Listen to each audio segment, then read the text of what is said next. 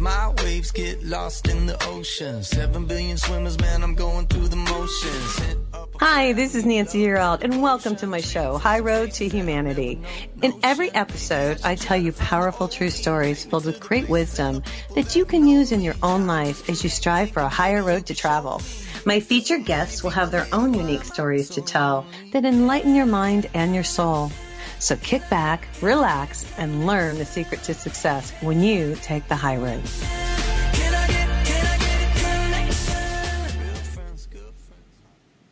Hey, this is Nancy Yearout, and welcome to High Road to Humanity. And today we're going to be talking about music. We've got Brad Schreiber here today, and he's written a really cool book. It's called Music is power. But before we get to Brad, I want to talk about the state of humanity. And uh, every week we've been talking about what's going on in the world. And there's a couple articles I pulled up I want to share with you today. The first one was police shoot, kill black man outside a store in Louisiana. And this is from the AP on August 22nd, 2020. And I'm going to share this with you. It says the mother of a man fatally shot by Louisiana police said her son was intelligent, shy, and had sought therapy for social anxiety. Her lawyer said they plan to sue over the death of Trayford Pellerin, whose police said that had a knife and he was trying to enter a convenience store. Now, the shooting Friday night was captured on video, and the state ACLU condemned what it described as a horrific and deadly incident of police violence against a black person. Both the ACLU and the Southern Poverty Law Center quickly called for an investigation. Now, I want to also say that uh, the police say on Friday night, Lafayette officers followed per- Perlin in 31, he's 31 years old, on foot as he left a convenience store where he, where he had created a disturbance with a knife. Now, Louisiana Police State Police said stun guns failed to stop him, and the officers shot Parent uh, as he tried to enter another convenience store, still with a knife in his hand. So I don't know what happened on this one, but that's, you know, I don't know what's going on out there, you guys, but it's getting crazy. Now we talk about um, in Kenosha, Wisconsin. Jacob Blake Jr. Now, everybody's heard about this, I hope. He's 29 years old. He was shot in the back seven times. Um, this is getting out of hand. Now, again, he was um, going to his car, and we don't know all the details about this, but I know that right after this happened, the following day on the 24th, Kenosha car dealership was targeted by rioters during an overnight protest. And so what's happening is people are destroying our country over these things. And I understand the protest thing, but it's getting out of hand. And then last night, this is just nuts. I pulled this up online this morning Three were shot in Kenosha, uh, Wisconsin last night, two dead, um, because people are protesting over what happened to Jacob Blake, which is totally understandable, but um, this has got to stop. Now, I did watch, and I'm going to tell you guys something. I want you to Google this, get online, I don't care, find this, Julia Jackson. This is Jacob Blake's mother. She got on uh, TV yesterday, and she talked about her son, and here's what she said. Everybody, let's use our hearts, our love, and our intelligence to work together to show the rest of the world how humans are supposed to treat each other, Jackson said. America is great when we behave greatly. Wow. She was powerful. She also said, she went on to say that the black man shot at least seven times in the back by Wisconsin police. She said um, she called for healing and asked people to pray for her seriously injured son. He's still in critical condition. She also said citizen police officers, firemen, clergymen, pol- politicians do Jacob injustice on this level and examine your hearts. We need healing, Julia Jackson said. And then she also said, as I pray for my son's healing physically and emotionally and spiritually, I also have been praying, even before this healing, for our country. So let's say a little prayer. And I want you guys to check out her speech because this woman was heartfelt and she was right on. She was like, this has got to stop. And she called for all the violence to stop in the country right now and uh, for people to come from their hearts. So, having said that, I'd like to bring on Mr. Brad Schreiber. But, Brad, before I do, let me give you give the audience a little information if they don't know who you are. He's worked as a writer in all media as well as a producer, executive director director, and actor. His latest book, Music is Power, is a history of socially conscious music in all genres.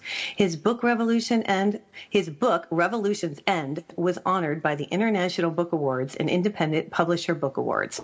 Becoming Jimi Hendrix, an early years biography, was called fascinating by the New York Times. Wow and it was selected for inclusion in the Rock and Roll Hall of Fame. That's so cool, library. He created the TV series North Mission Road, which we'll have to ask him about that, which ran for six seasons based on history of the LA coroner death in paradise. Hey, Brad, welcome to High Road to Humanity. Oh, thank you very much. I've been looking forward to talking with you, Nancy. I've been looking forward to talking to you too because you wrote this book, Music is Power Popular um, songs, social justice, and the will to change.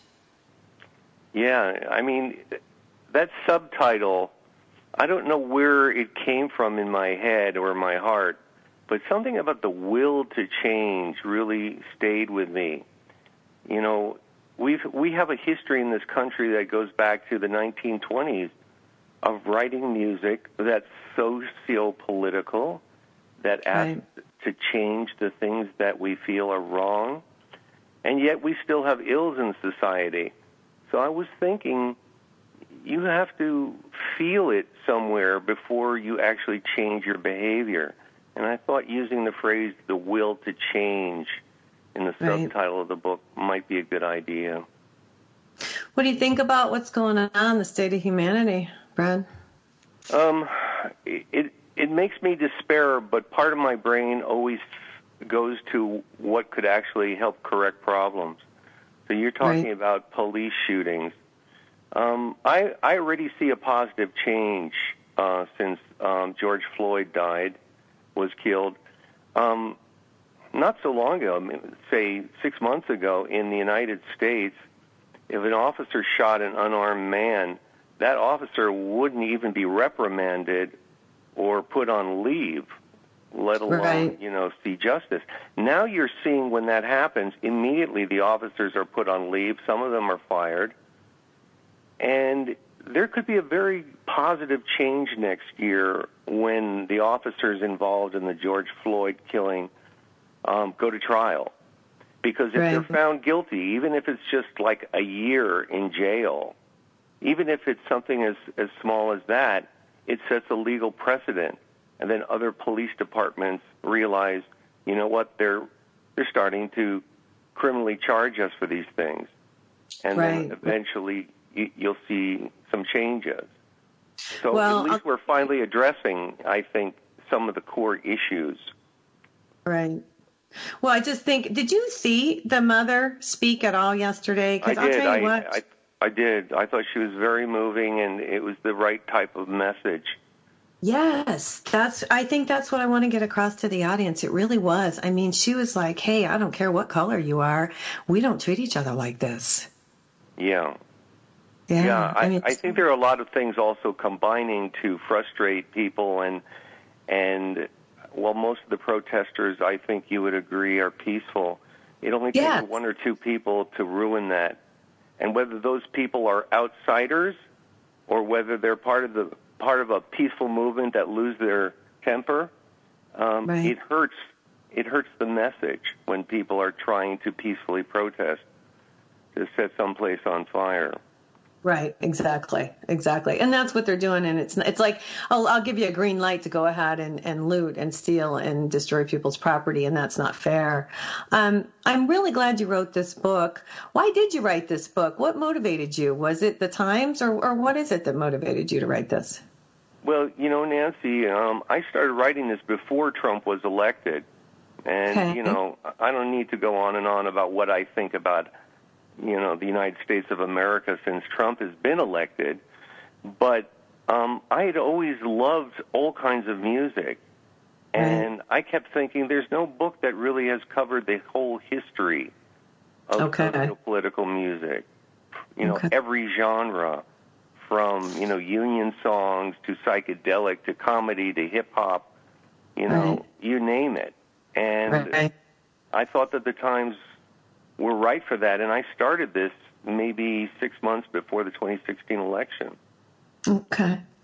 Well, it's really interesting. You guys, if you're watching me on YouTube, I'll hold the book up. It's called Music is Power. It's got a really cool cover, by the way. And he starts out, and we'll talk about this, um, uh, from the very beginning when the workers were, you know, you go back into the 1900s. Um, and you talk about uh, Joe Hagelin. They called him Joe Hill. He was a union organizer, right?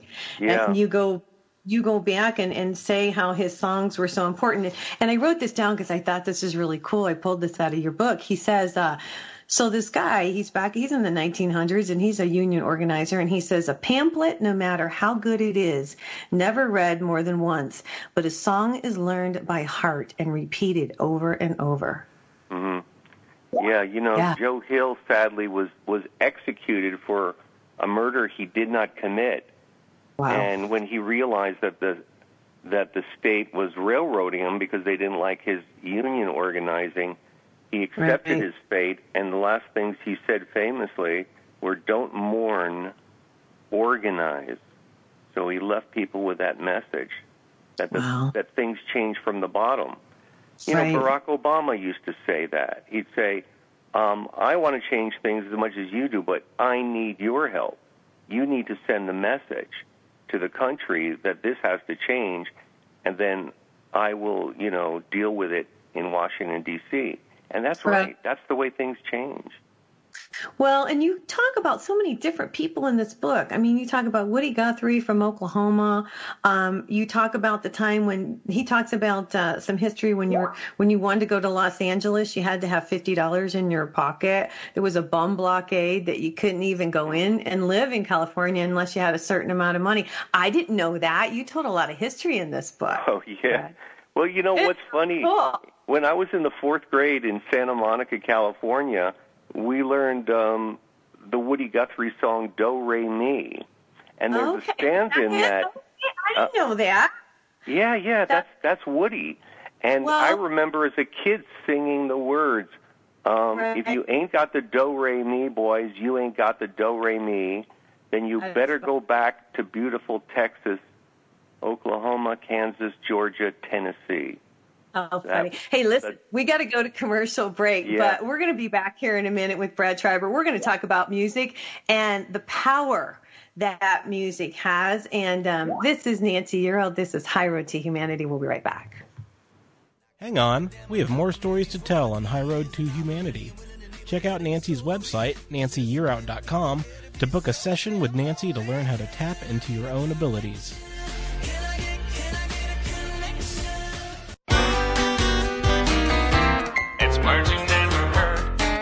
Even though most everyone says they are happy to have a job, the latest studies show 15% of employees arrive late to work at least once or twice a week. Of course, there's always a good excuse for being late, right? And employers have heard them all. When it comes to reasons for being late, most of the taradiddles or little white lies employees impart to their bosses involve getting stuck in traffic, accidentally oversleeping, or bad weather. Then again, some excuses are a little more inventive, like the cat that had the hiccups, or I thought I had won the lottery. Talk about a lot of flapdoodle. One particular employee who was interviewed in the study said that if he arrives late for work, he always makes up for it by leaving early. It's Marching Tamar. I'm Carolyn Davidson, and you can have fun challenging your words you never heard vocabulary with my free app, Too Funny for Words. Have you ever been in a situation where you needed a miracle? I think most of us probably have. Whether it's a financial emergency, health crisis, or some other serious situation, most of us know the feeling of helplessness and even hopelessness. Now imagine having to wait for a miracle for six months, even a year or more. That's the situation for thousands of children all around the world who are waiting for a sponsor. Their only hope of escaping the poverty around them is someone like you choosing them. This is Nancy Yearout, and I'm joining with compassion to give you the chance to be the miracle in a child's life. For a little more than a dollar a day, you'll provide the physical, emotional, and spiritual support a child needs, not just to survive poverty, but to be released from poverty in Jesus' name. Don't make a child wait one day longer for their miracle. You can find out more or sponsor a child right now. Just go to my website, nancyyearout.com. That's www.nancyyearout.com.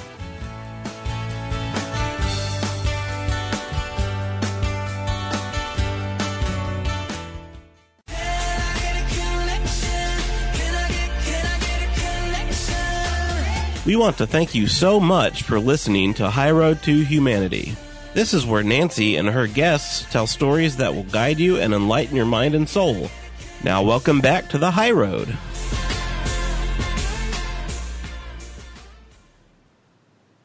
Welcome back to High Road to Humanity. Hey, you guys, I just want you guys to know that we have a new song. Um, Dan Hughes out of the UK wrote a song just for High Road to Humanity. And um, so I wanted to kind of give him credit and mention that. And this is kind of a special show. I'm really glad that um, Brad Schreiber's here today because we're talking about music and how much power. And Brad, before we get into the artist, um, will you talk a little bit about the energy? I just was thinking that um, you and I had discussed this earlier how important uh, the energy of the music is. Can you address that real quick? Yes, it works in many ways, of course, Nancy. It's not only the artist sending a message out into the world that then inspires people to change, but sometimes we need to hear music to, to soften the blows of the world. Music that makes right. us happy, music that makes us cry and then feel cleansed and strengthened. So music works in a, a variety of ways, and neurologists are still amazed because it it works in the brain and they don't exactly know how it works. It lights up more areas of the brain than any other stimuli. So I right. I definitely wanted to push that when I wrote Music is Power. Right. Well, and it's true. You know, they heal um, people with the healing crystal bowls. It's the the uh, vibrations that heal our energy fields, and uh, that's a whole nother show. But the music, I feel, does the same thing. It's the vibrations and the notes that that resonate with us. And so, thank you for explaining that to us. Um, you wrote about so many different people um, in the book, and so I picked out a few that I thought were cool. Um, one was Joan Baez. Um, yeah, you I, couldn't have picked a, a person more dedicated to making the world a better place than Joan Baez, Nancy. She, okay. she has led a remarkable life, and even though she says she's retiring now from touring, I mean, just listen to this list of things. She was there in Berkeley during the birth of the free speech movement in 1964. She was personal friends with Martin Luther King um, during the civil rights movements in the mid 60s. She went to Vietnam in 1973 during one of the worst periods of, of bombing to sing and perform in both South and North Vietnam. Her wow. whole life has been dedicated to trying to, you know, send healing energy to people. And on a right. personal note, I remember when um, in 1978 that um, the mayor of San Francisco and a supervisor were both assassinated by another oh. supervisor, George oh, Moscone wow. and Harvey Milk. And so on that night, Joan Baez immediately drove up to San Francisco and did an impromptu concert for 40,000 people in front of Whoa. City Hall. And I was there. It was so oh, beautiful. Oh my gosh, how wonderful. Yeah, wow. That's the kind that, of person she was in in her touring. That's crazy. And at 75, I guess she's entitled to relax a little now, right? right. Well, and her fourth album was "We Shall Overcome." Yeah, of course. Um, you know, even the hit that she had the the night they drove Old Dixie down, which was also done by the band, is fascinating because it's condemning war from the view of a Southerner during the Civil War. Okay. So isn't that an interesting choice? And it's it's appropriate for our times when you see, you know, yeah. monuments and and Confederate flags coming down and trying to heal the wounds from that war and that period. She was ahead of her time. Yeah, and totally dedicated her whole life to it. Obviously, she was involved with Bob Dylan and toured with him when he went to England. She's right. led a really remarkable, wonderful life. Huh. That's fantastic. You were lucky to get to see her perform back then. That's a classic, you know. Yeah. That's a one in a lifetime kind of thing. Yeah, and we needed it so badly. The the the city, San Francisco, was just being torn apart. Wow. You know, there's another um, person that I asked you um, that we wanted to talk about today, and it's Marvin Gaye. And man, you know, I'm from Detroit, grew oh. up in Ohio, but moved to Michigan when I was a teenager. And, um, you know, Motor City, and you hear all the cool stuff about Berry Gordy and Motown Records. And I love how you tell the story. I mean, about Marvin Gaye, and I and I want to know if uh, talk about Tammy Terrell too, if you will, because I thought that was I, I didn't know any of that, so you really enlightened me on this book. Oh, thank you.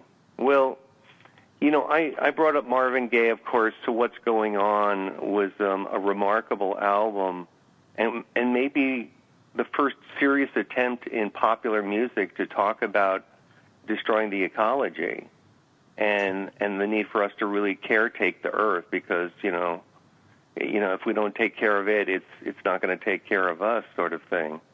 Right. And he had to convince Berry Gordy to do that music because Berry Gordy felt politically motivated music wouldn't sell.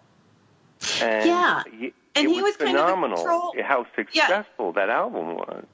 Right. Well, and I thought it was interesting that Berry Gordy worked, you know, because he worked um, quality control. I thought this was interesting because he worked on the line, at, you know, for the cars, for the automobile, yeah. automobile industry in Detroit. Yeah. And so when he went into, you know, developing Motown Records, um, he actually had a committee called Quality Control. He ran it kind of like he, he knew that's what he knew. He knew the line, you know, of the automobile industry. So he, when he put Motown together, I thought that was really interesting. But the bad part about it for Marvin and for a lot of other artists is that you say in the book that he wouldn't let them do their own thing. It was like whatever he wanted is what they sang. Yeah. And yeah. and Marvin Gaye threatened to leave the label um, right. if if Berry wouldn't uh, release what's going on. So this would never happen today. An executive right. at the label said, "You know what? Just between us, I'll release a hundred thousand copies as a single of what's going on." Even though Berry said no, and we'll see how it does and it was incredible.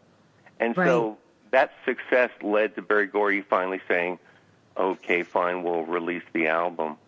I, I mentioned Tammy Terrell in the book, Nancy, not so much because she was dedicated to socio-political music, but she was so important as a singer with Marvin Gaye, and, and she was so brave when she developed brain cancer and was still performing until she was confined to a wheelchair. And I think, yeah. you know, I just felt that in my heart, and I wanted to mention her bravery and her involvement in, you know, what's going on and the whole Motown Records thing. Right. Right. Well, and they sang "Ain't No Mountain High Enough" and "If I yeah. Could Build My Whole World Around You" um, as a duet, and then yeah, that was just "You're All I Need to Get By." Uh, you mm-hmm. know, that's that's another one. Um, "Ain't Nothing Like the Real Thing." I mean, boy, these guys, yeah. they just I'll tell you what. Um, some of these songs, you know, you don't even realize. I didn't even realize it was her that sang that and that she died of brain cancer. So that was pretty interesting and enlightening. Yeah, pretty. I mean, most of those are love songs. Although you could say that "Ain't No Mountain High Enough" uh, is also kind of almost a spiritual song. It's almost gospel. It's like gospel and and pop mixed together, and right. you can use that for personal empowerment when you think about overcoming obstacles. Ain't no mountain high enough. Ain't no valley right. low enough. It's not just a love song. And right. um, yeah, Marvin was devastated when when when he lost Tammy. So so many people were. She was so young. Well, and then he got into cocaine. I mean, and he gave us songs like after she died of What's Going On and Mercy Mercy Me mm-hmm. and Sexual Healing and that was that was uh controversial at the time. I mean, that was still, you know, kind of ahead of its time. It certainly was, you know, again, it was this concern with will it make money? You know, if if we do a song that's about politics or overtly sexual? Are people going to react in a negative way? And what I always say to people is, um, most songs are about love. You know, I love you, or you broke my heart, or whatever. There's always room to to write a song that's about the times you live in, and, Right. and urging people to to work to make the world better. There's always room for that. And this book, Music is Power, proves that throughout history, these songs not are not only are effective, they're commercially successful. Right, right. Well, and with Marvin Gaye, I just, you know, what a tragic ending he had. I mean, he was homeless for a time, and then he, you write that he went back home. Um, he was at his parents, but it sounded like he kind of didn't respect their space. And tell the story, if you would. We've got about uh, two minutes before we go to break. Yeah. Well, not I don't I don't want to bring people down too badly, but but obviously Marvin Gaye, you know, eventually was was uh, in an argument with his father who who shot him, and it was an incredible tragedy, especially considering how important Marvin Gaye had been to not only Motown's history but the history of socio-political music. And don't forget that Norman Whitfield was an in-house producer at Berry Gordy's label, and he would go and say, "Okay, I've got this great song um, for the Temptations. You know, you're going to Yeah. do this wonderful song. You know, uh, uh, Yeah. about the conditions of the world." And even though people were assigned music, sometimes it's funny. Sometimes at Motown, you just stumble into something, like Edwin Starr walking down a hallway, and somebody says, "Hey, there's a great song called War, and we want you to do it because these other guys didn't didn't work out." And Edwin Starr goes, "Okay, fine, but I got to do it my way, and I got to I got to growl, and I got to throw in improvisational little words here and there." Yeah. And you got this classic War by Edwin Starr, just by accident, walking down a hallway at Motown Records. Ah, come on, nothing's by accident. well, well, maybe not. I mean, like you said, Nancy, you know, he he ran things as if it was an assembly line. So there Right. there was good quality control. Um, there was a lot of control over the musicians and artists. But Right. you know, once Marvin Gaye had that hit, it made the way for people like Stevie Wonder to do what he wanted to do. exactly. You know, songs like "Living for the City."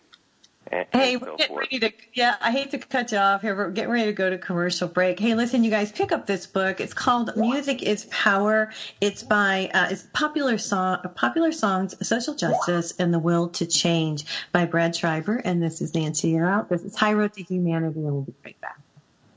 You subscribe to the podcast on iTunes, iHeartRadio, or download directly from Nancy's website, nancyyearout.com, so you never miss an episode of The High Road.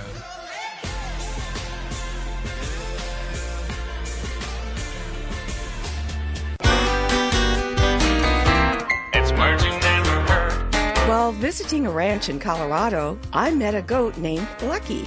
Domesticated goats are sometimes kept as pets, similar to a dog or cat. When Abraham Lincoln was president, his sons kept two goats in the White House with them. There are about 450 million goats in the world. Male goats are called bucks, and female goats are called does.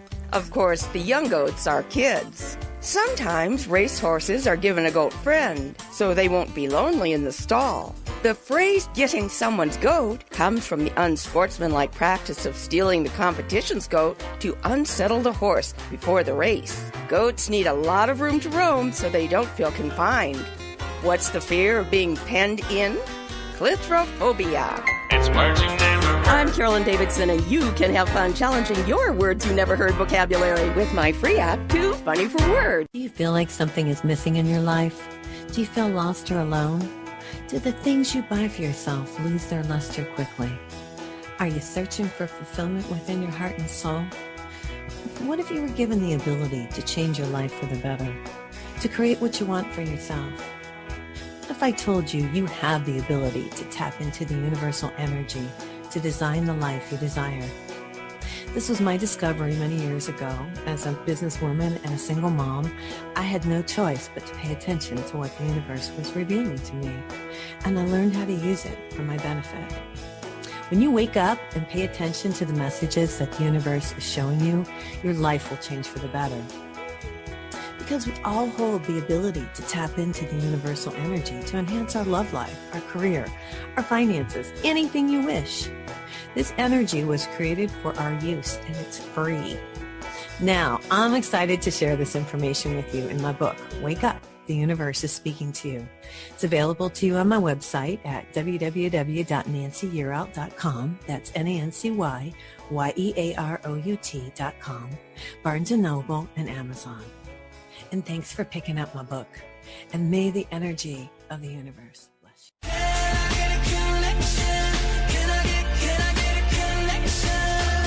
We want to thank you so much for listening to High Road to Humanity. This is where Nancy and her guests tell stories that will guide you and enlighten your mind and soul. Now, welcome back to the High Road.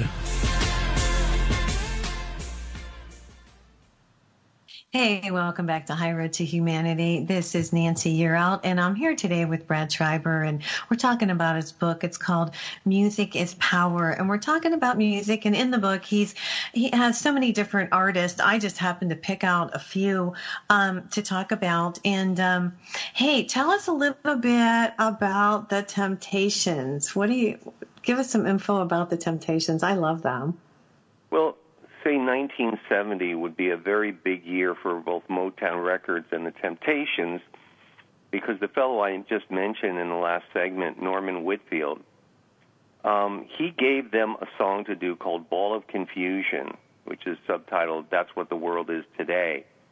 Okay. And it was inc- it was so you so startling and unique because it was this danceable song that talked about racism and hate and the space race and war. And yet at the same time, it was filled with energy. It wasn't a sad sounding song. Mm-hmm. And uh, Ball of Confusion became this huge hit that really drove Motown and convinced Berry Gordy that you know this idea of psychedelic soul music could also be socio-political soul Oh. music or socio-political R&B music. And it really kind of broke the mold. I love that song not only musically but there's a phrase in it obligation to our nation. At that time, you know, a lot of people were talking about the Vietnam War and those people who believed in the war said you have an obligation to the nation to go and fight the mm-hmm. war whereas the other half of the country was saying, well, is it just and why are we there? And of course, there was a draft, and people who opposed the war were being forced to fight it, and that changed. That changed thanks to um, another song, Nancy, which was um, written by P.F. Sloan, and he wrote "Eve of Destruction" in 1965, and inevitably it led to an amendment to the Constitution that gave 18-year-olds the right to vote. And the reason Wow. The reason that was significant, Nancy, is because within the song there was the line "You're old enough to kill, but not for voting," and it started this conversation. And then Richard Nixon finally okayed the 26th Amendment that gave 18-year-olds the vote as well as I- uh, going to I did not. Yeah, I did not know that. That is really, really interesting. See, music is power and it does have a lot of power over us. You know, just if you're having a bad day and you turn on your favorite song and it uplifts you, it changes you. Just like you said, it brings out your emotions. And um, I'm really glad you wrote this book. It's really interesting. Thank really interesting. How is it done so far? I mean, have you got a lot of good um, feedback? I mean, from it. Yeah, I've really enjoyed promoting it, and it came out in November, and and I'm still promoting it. So I think it's a sign of the times in a way that Yeah. people are recognizing that not only can music occasionally change history, it can change your body chemistry. You know, it can make you feel Yes. better. It can it can comfort you in the darkest of times, and that's Right. that's pretty remarkable. It is. You know, he also, um, we were talking about the Temptations. Um, Papa was a Rolling Stone. That was, uh, that, that was a big one. And it won, they won three Grammys in 73. The Temptations did. I did not know they had 16 number one albums. 16 number one singles, yes. Um, yes. That's crazy. I didn't know that. isn't that wild? And and I think Papa was a Rolling Stone, and also um, another Motown song, um, "Love Child," which the Supremes did. These were Yeah. songs that talked about the disappearance of the father figure in the black family.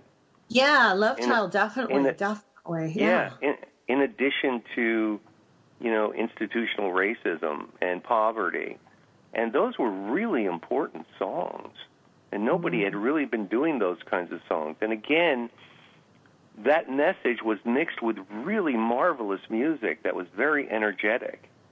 Well, and it's timeless. It's timeless because that stuff still stands true today. It seems like things haven't changed very much, you know? Know, well, things change, but never as fast as we'd like them. You know. Mhm. Um, so, so yeah, you you see laws gradually change, but as I said earlier, it, change always comes from the bottom up. It comes from people demanding justice, and then um, it filters up to the people who supposedly make the laws and, and guide us. Right. Say, oh, there's so much pressure, we need to do something about this, and then and then you get change. Hey, I wonder. I wrote down here a quote from Otis Williams um, from The Temptation. He's the sole survivor of The Temptations. And he said, Artists can be messengers of good faith just as much as a minister on uh, or a politician can. A lot of times, music can go places where politicians can't go. I thought that was profound. Yeah, isn't that great? I, I love that too.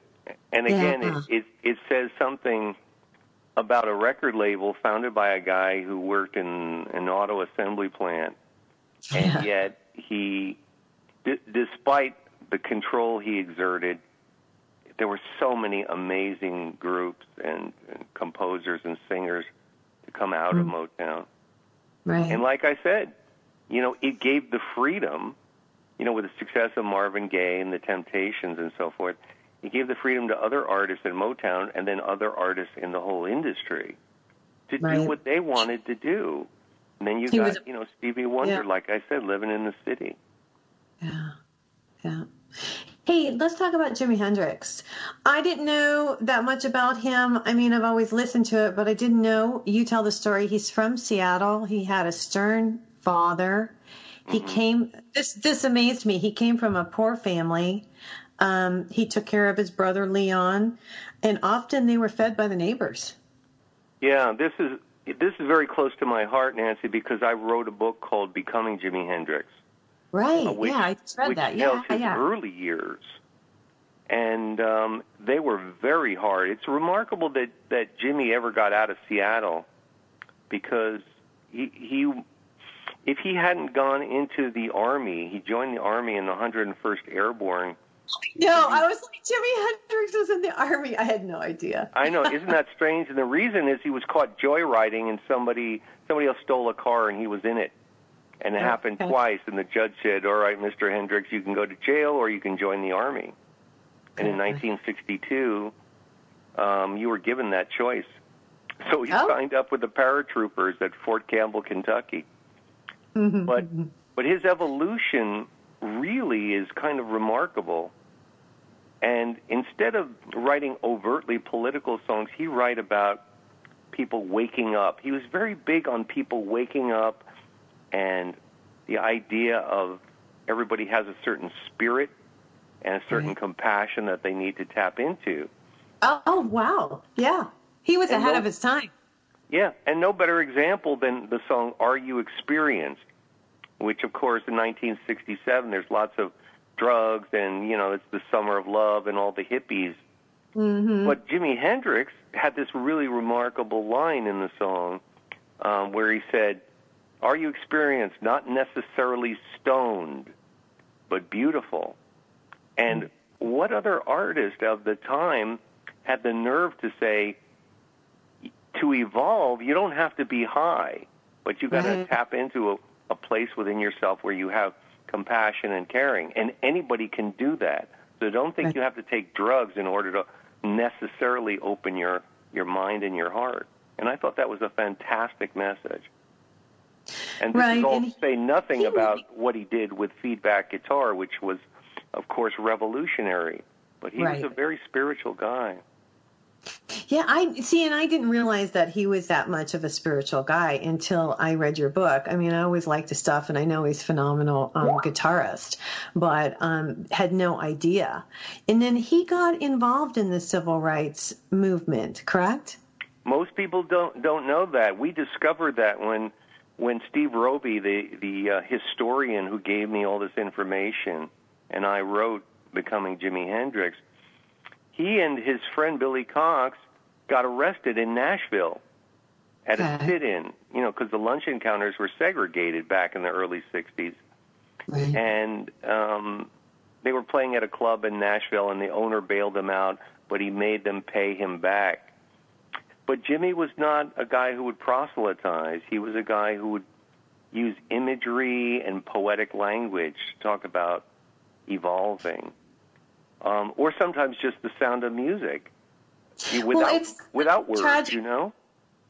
Well, I was just going to say his death is so tragic. We've got about two minutes to break, but um, talk about his death. It, it's always been a little controversial, hasn't it?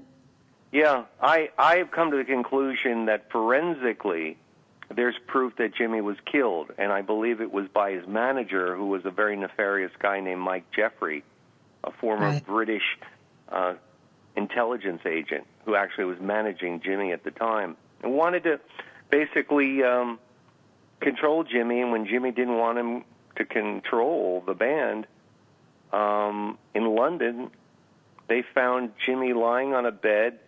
There was red wine poured down his throat that went into his lungs, and nine German sedatives. And Right. I don't believe that Jimi committed suicide. I think he was taken out. And um, so when people talk about the 27 Club and all the rock and roll artists who overindulged, I always tell them, okay, Janis and Jim Morrison and Kurt Cobain, but not Jimi Hendrix. Jimi Hendrix was killed by his manager and some other thugs because he wanted to take over the catalog. Um, Wow. That and that guy, He- by the way, That's the crazy. People do really crazy stuff. I mean, you know, and how talented, you know, how talented he was and what a good person he was. And to see him taken out like that.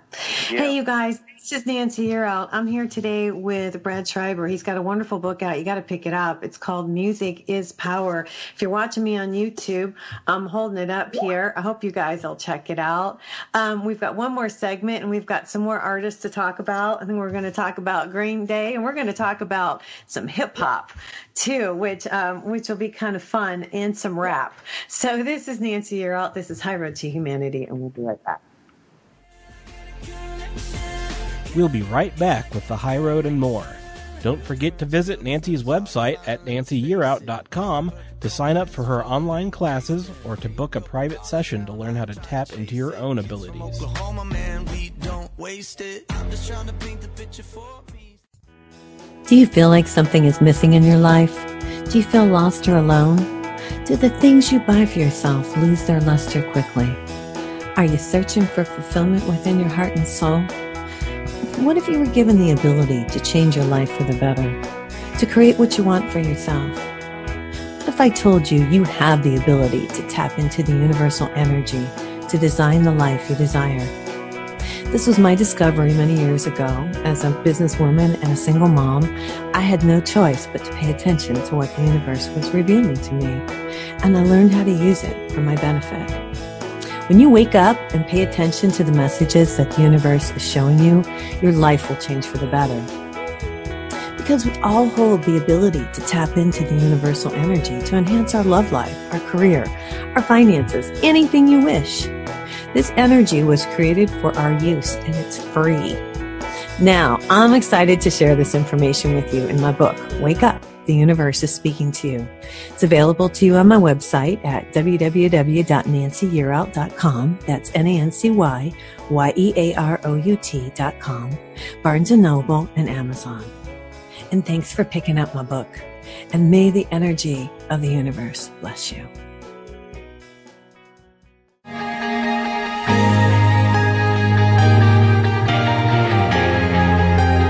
Join the millions of women each month who listen to Wise Health for Women Radio.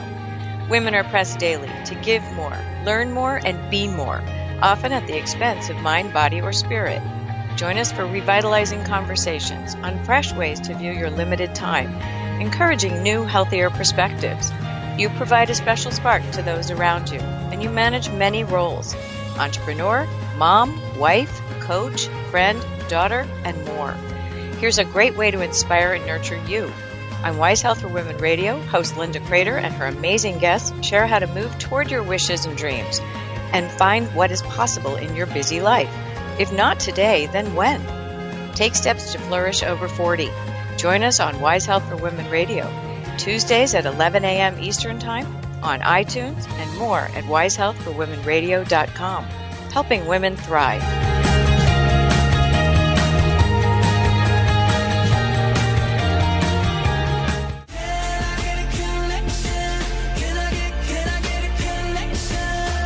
We want to thank you so much for listening to the show. Now, welcome back to the high road. Hey, this is Nancy Yearout, and welcome back to High Road to Humanity. I'm here today with Brad Schreiber. Brad, it's been a pleasure to have you on my show today. I just want Oh, you I was know. looking forward to it. I, I knew it would be a great discussion. Oh, thank you. I'm just so happy you came. Let's finish talking about Jimi. Um, we were talking about Jimi Hendrix's death, and uh, continue on and give us uh, some more information about that, if you would. Yeah. You know, Mike Jeffery, the manager who caught up with Jimi in London, and obviously forensically, it's it, it, there's no way Jimi committed suicide. You know, with the red wine poured down his throat and the nine uh, German Vesparax um, sedatives. Um, Right. you know, Jeffery wanted to control the catalog, and, and if Jimi died, you know, Jeffery would uh, be able to make money off of all those recordings because Jimi recorded constantly. Um, but he got his just desserts somehow. He died at, in an accidental plane crash when he was being asked to fly back to London um, to stand trial for stealing money from other bands he represented. So it, it was almost like um, somebody upstairs said, you know, you took out Jimi Hendrix and you're going to have to pay. And uh, he did. He went down in that airplane crash before he could fly back to London and stand trial. Um, and That's I don't say it to be morose. I just I just tell people that story so they know that um, Jimi was a very special kind of person, a very open person. Mm, Very the sto- spiritual person. I, I love the story of how once he was in New York and talking with a a taxi cab driver, and Jimi said, "We're going to do some recording," and the guy was so enthusiastic that Jimi said, "Well, why don't you park the cab and you know we'll have you play a tambourine or something," and brought in the cab driver to sit in on a session. I mean, that's how open Jimi was. That's how loving and and kind of naive and innocent he was, which is very unusual for a very rough business like the music business. Right. Hey, let's move on to Green Day. Um, I was, gosh, I didn't know any of this. This is such an interesting book for all you people out there who really love music, and I think most people do. This is a really interesting book. Um, you say that these guys had a tough uh, upbringing. I mean, one of them, Billy, Billie Joe uh, Armstrong, yeah, uh, his uncle Jay was shot to death on a parachuting mission in Vietnam, and that really affected him. And then you say um, Tré Cool, he was the drummer. Uh, you say he was the son of a Vietnam veteran, is that right? A Marine helicopter pilot, and he um, he saw war, or his father saw war, and um, it it really uh, influenced him. And then Mike Dirnt was adopted, and um, his mother was like a heroin addict, and his Yeah. adoptive parents divorced. And man, what it showed me was they all really had um, tough childhoods, and and they were affected by war. Yeah, uh, and, and so so American Idiot, which uh, was phenomenally successful as an album, and then Right. became a Broadway musical, maybe the most rock and roll musical ever to hit Broadway, was really influenced by the pain that they all experienced.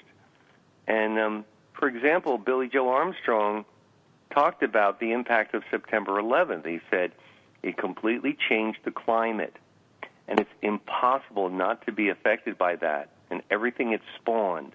This war, referring to the Iraq War, more paranoia, the terror alerts with different colors. So, interestingly, Green Day's American Idiot came like a year and a half after the Dixie Chicks, who are now called the Chicks, had gotten into trouble for criticizing the Iraq War. They didn't mm. even do a song about the Iraq War. They just, you know, said uh, the President of the United States, referring to George W. Bush, you know, we're ashamed he's from Texas like us. And all of a sudden, when they came back to the U.S., country radio, um, the labels, the fans were all attacking them and destroying their their records.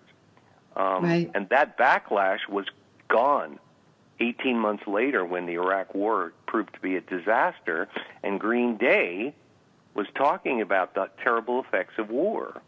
And it all went back to what you said, Nancy, about their youth and how the Vietnam War impacted parents, Right. the guys in the band. Yeah. Well, and that, that's where their a lot of their um, music came from. It's interesting. You know, people write what's in their soul. People write what they feel, and that's what I picked up from them from Green Day. Yeah, and and, and it's kind of interesting too. I, I mentioned that their musical, which was really successful, I saw it here in Los Angeles, and it was very powerful.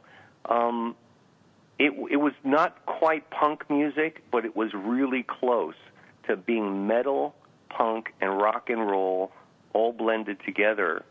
And it told Right, the like story of drug addiction and how war and drugs really can ruin the family structure Right. and it was about three buddies and you know what a coincidence three guys in green day you know who are all friends and then the musical about three people who are impacted by war and drugs And what it did. yeah Um, out of all the different stories um, that you wrote, um, what was the most surprising to you um, in the research that you did for this book? Who, what was the most surprising thing? Like, what was your like? Oh, wow. yeah that's a great question i think the answer is music that i think was very significant but was not one of my favorites was um the sex pistols in Okay. england um those guys grew up and i love the fact nancy that you really care about where these people came from and how it shaped who they became the sex Yeah. pistols all those all those punk guys were incredibly poor they grew up in an area in north london called finsbury park Okay. and they were so poor that they would go to bombed out buildings from World War II and have fights with gangs using nothing but bricks. And I just thought, my God, no wonder they were so angry when they created their music. They grew Yeah. up fighting for their very lives in one of the darkest uh, places in London. And that was their outlet to release it. Is their yeah, music. and and of course, punk punk didn't necessarily in in lyrics address social ills as much as just have a a quality of sound that said, you know, this is a mess, and nobody cares about us, and we're angry with you because you don't care about us. So it was that kind of a movement, right. and people were really angry in in London with punks. People would beat up punks Punks because they dressed so outrageously. Wow, that's crazy. Hey, I there was something else I wanted to ask you about Yeah. this book. How long did it take you? Because there's so much in here. You guys, it's such a wonderful book. You got to pick it up. thanks. It's called Music Thanks. is Power. Um, how long did it take you to do all this research? Because there's quite a bit. Yeah, I I chose every style of music I could think of, even country music. Talk about Jeannie C. Riley and the fun song Harper Valley PTA, which is about. Yeah, I remember that. Remember that song? That that song sold two million copies, Nancy, and no one had ever heard of Jeannie Riley, and talked about small-mindedness in in in country folk, and Right. judgmentalism. But it's hard to say. I I kept um, finding new groups I wanted to write about, and then I do. So the research took a long time, and the actual writing went very fast. I was very excited once um I got the contract Right. because I basically sent them two chapters, and um, Rutgers University Press said, "Yeah, we we got what you want to do. Go do it." And then I think I finished the book in actual writing in five months, but I'd done tons of research over a few years. Yeah, to put it together. I figured that because I figured, it, you know, it would take you a while. Hey, you know something? I don't hear people hum anymore. You know how you know how people used to kind of sing and you're in the store or hum. Uh-huh. I don't see it anymore. I don't see it. Are we? Is it because of the mask? Yeah, I I think maybe they can't be heard humming through the mask. That's funny. It's a very funny line. I mean, I grew up singing. I'm just going to say that because uh, we got about three minutes to go to the end of the show. But I grew up singing, and my mom always sang, and I know a lot of these songs in here because maybe the times were so different. We all sang, and I don't see that so much anymore. What do you think? Can you address that a minute? Yes.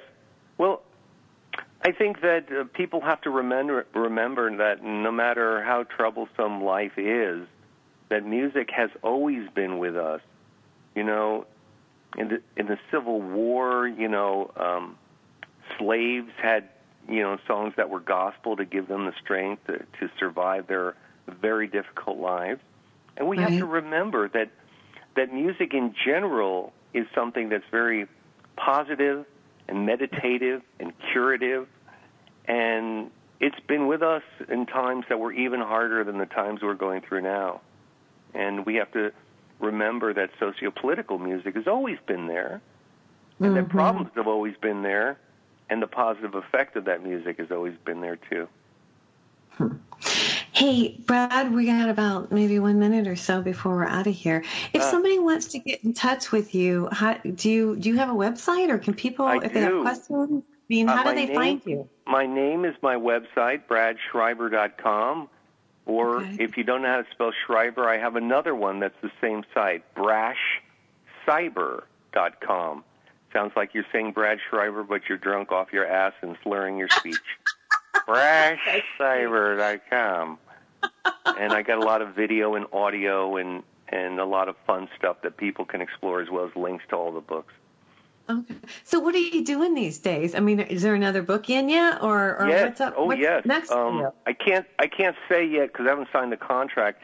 But I'm going to co-write a book with a with a well-known author Okay. who's writing a book about um, um, hip hop music and Nice. and uh, police and the Oh, way wow. that police can come to understand youth better if they listen to hip hop. I'm also working on a memoir of my 20s. Was a very wild and interesting time in my life.